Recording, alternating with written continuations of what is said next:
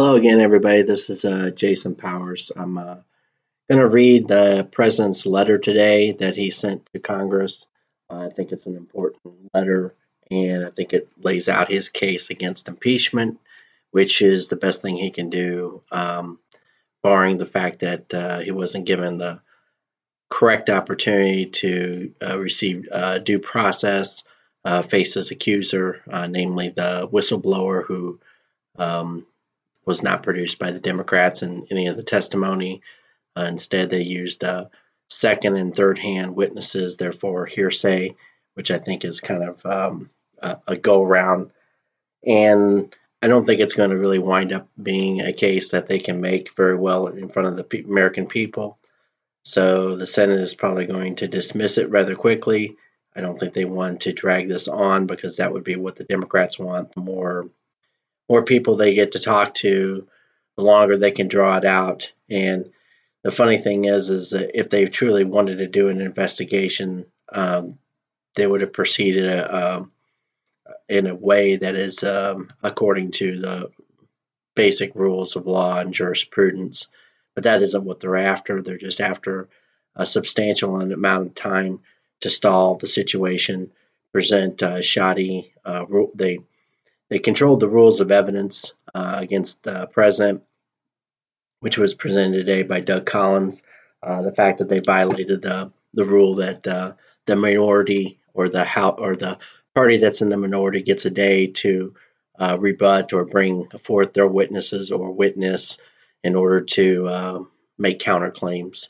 And that wasn't uh, done appropriately, even though he requested it on the very first day of Nadler's hearing and also had written to Nadler seven different occasions between early November to middle of December as far as requesting, um, you know, obvious things to to proceed forth with a judicial uh, in the judicial committee the process of impeachment. So I'm to go with the president's uh, letter. Uh, hopefully my voice won't give out. I'm kind of feeling kind of crappy, but uh, that's the holidays for you. So here goes.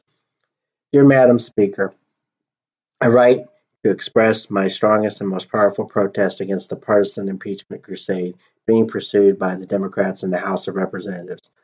This impeachment represents an unprecedented and unconstitutional abuse of power by Democrat lawmaker, Democratic Democrat lawmakers, unequal in the nearly two and a half centuries of American legislative history. The articles of impeachment introduced by the House Judiciary Committee are not recognizable under any standard of con- constitutional theory, interpretation, or jurisprudence. They include no crimes, no misdemeanors, and no offenses whatsoever. You have cheapened the importance of the very ugly word impeachment.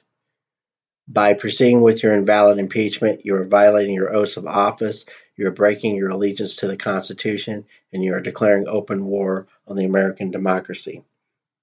On American democracy.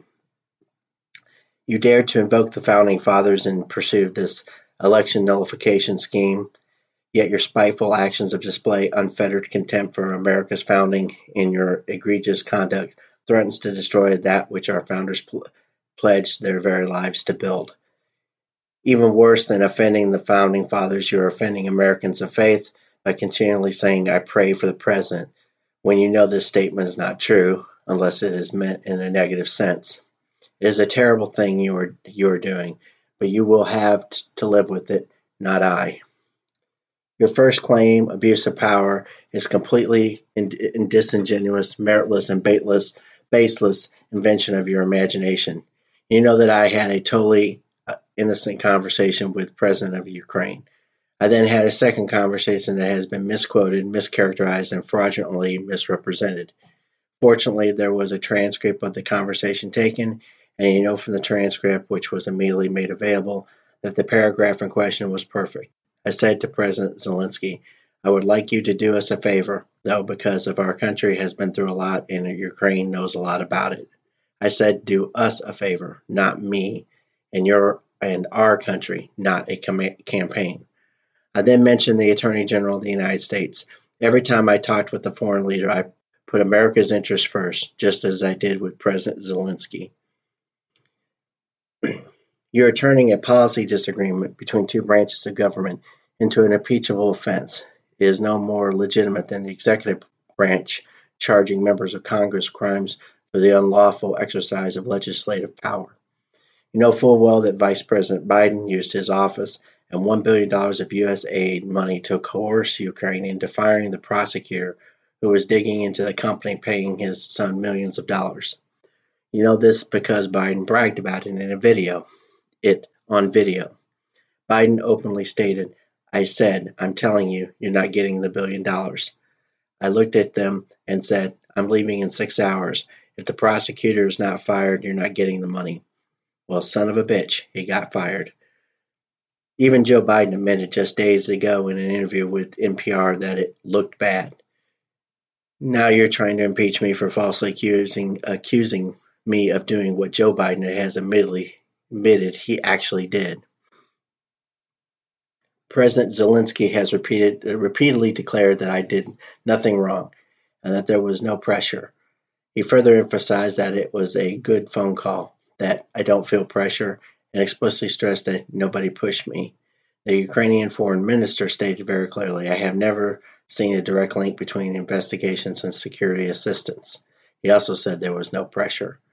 Senator Ron Johnson of Wisconsin, a supporter of Ukraine who met privately with President Zelensky, said, In no time during this meeting was there any mention by Zelensky or Ukrainian or any Ukrainian that they were feeling pressure to do anything in return for military aid.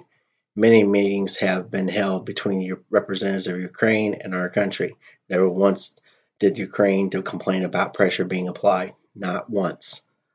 Ambassador Sondland testified that I told him, no quid pro quo. I want nothing. I want nothing. I want President Zelensky to do the right thing, do what he ran on. The second claim, so called obstruction of Congress, is preposterous and dangerous. House Democrats are trying to impeach the duly elected President of the United States for asserting constitutionally based privileges that have been asserted on a bipartisan basis by administrations of both political parties throughout our nation's history.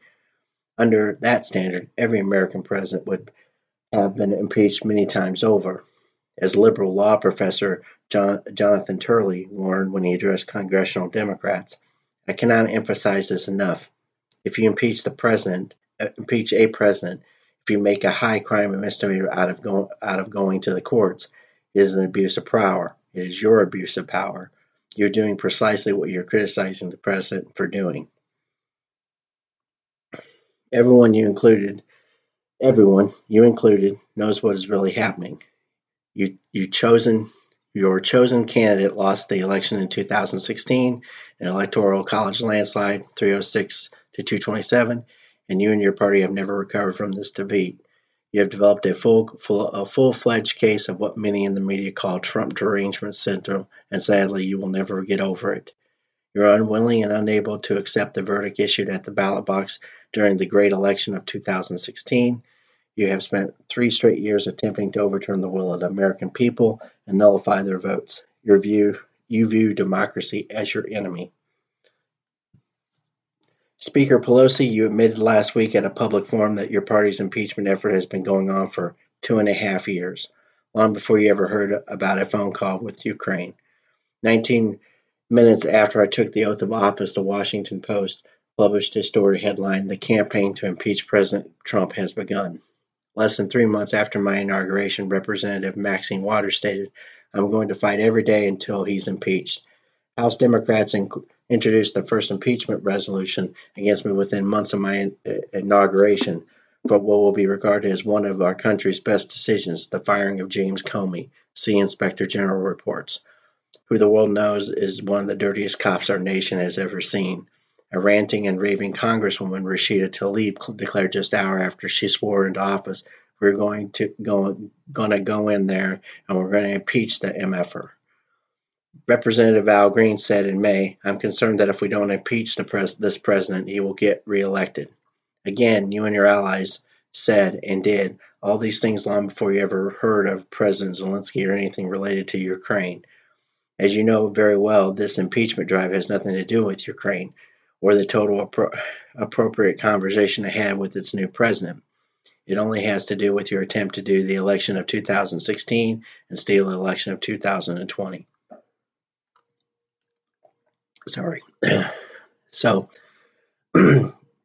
Congressman Adam Schiff cheated and lied all the way up to the present day, even going so far as fraudulently make up out of thin air my conversation with President Zelensky of Ukraine and read this fancy language to the Congress as though it were said by me. His shameless lies and deceptions date all the way back to the Russian hoax, is one of the main reasons we are here today. You and your party are desperate to distract from America, America's extraordinary economy, incredible job booms, record stock market, soaring conference, and flourishing citizens. Your, your party simply cannot compete with our record. 7 million new jobs, the lowest, uh, uh, lowest ever unemployment for African Americans, Hispanic Americans, and Asian Americans, a, real, a rebuilt military, a completely reformed VA with choice and accountability for our great veterans, more than 170 new federal judges and two Supreme Court justices, historic tax and regulation cuts, the elimination of an individual mandate, the first decline in prescription drugs prices in, near, in a half a century, the first branch of the United States military since 1947, the Space Force, strong protection of the U- uh, Second Amendment, criminal justice reform, a defeated ISIS caliphate, and the killing of the world's number one terrorist leader, al Baghdadi, the replacement of disastrous NAFTA trade deal with the wonderful USMCA, Mexico and Canada, a breakthrough phase one trade deal with China, massive new trade deals with Japan and South Korea, withdrawal from a terrible Iran nuclear deal, cancellation of unfair and costly Paris Climate Accord, becoming the world's top energy producer, recognition of Israel's capital, opening the American embassy in Jerusalem, and recognizing Israeli sovereignty over the Golan Heights, a colossal reduction in the illegal border crossing, the end of catch and release, and the building of the southern border wall. And that is just the beginning. There is so much more. You cannot defend your extreme politi- policies, open borders, mass migration, high crime, crippling taxes, socialized healthcare, destruction of American energy, late term taxpayer abundant abortion, elimination of the Second Amendment, radical far left theories of law and justice, and constant partisan obstruction of both common sense and common good. There is nothing I would rather do than to stop referring to your party as the do nothing Democrats. Unfortunately, I don't know I don't know that you will ever give me a chance to do so. After three years of unfair and unwarranted investigations, $45 million spent, 18 Democratic prosecutors, the entire force of the FBI, headed by the leadership of now proven to be totally incompetent and corrupt, you have nothing. You have found nothing. Few people in high position could have endured or passed this test. You do not know, nor do you care, the great damage and hurt you have inflicted upon your wonderful, upon wonderful and loving members of my family. You conducted a fake investigation upon the democratically elected President of the United States, and you're doing, doing it yet again. There, there are many people who could have taken the punishment inflicted during this period of time and yet done so much for the success of America and its citizens.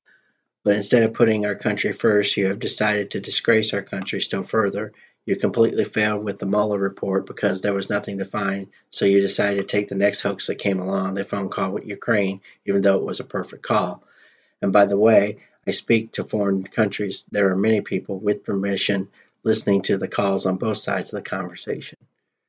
You're the ones interfering in American elections. You're the ones subverting America democracy, America's democracy. You're the ones obstructing justice. You're the ones bringing pain and suffering to our republic for your own selfish, personal, political, and partisan gain. I'm going to leave it right there for now because I can't uh, um, upload any past 15 minutes, but um, I'll give you part two and then um, a quick summary of what I feel is necessary on this uh, particular letter. I think Trump uh, is making his case for history. Uh, I don't think there's a lot to be said so far that comes across as being anything but just being assertive about his position. So I'll leave it there.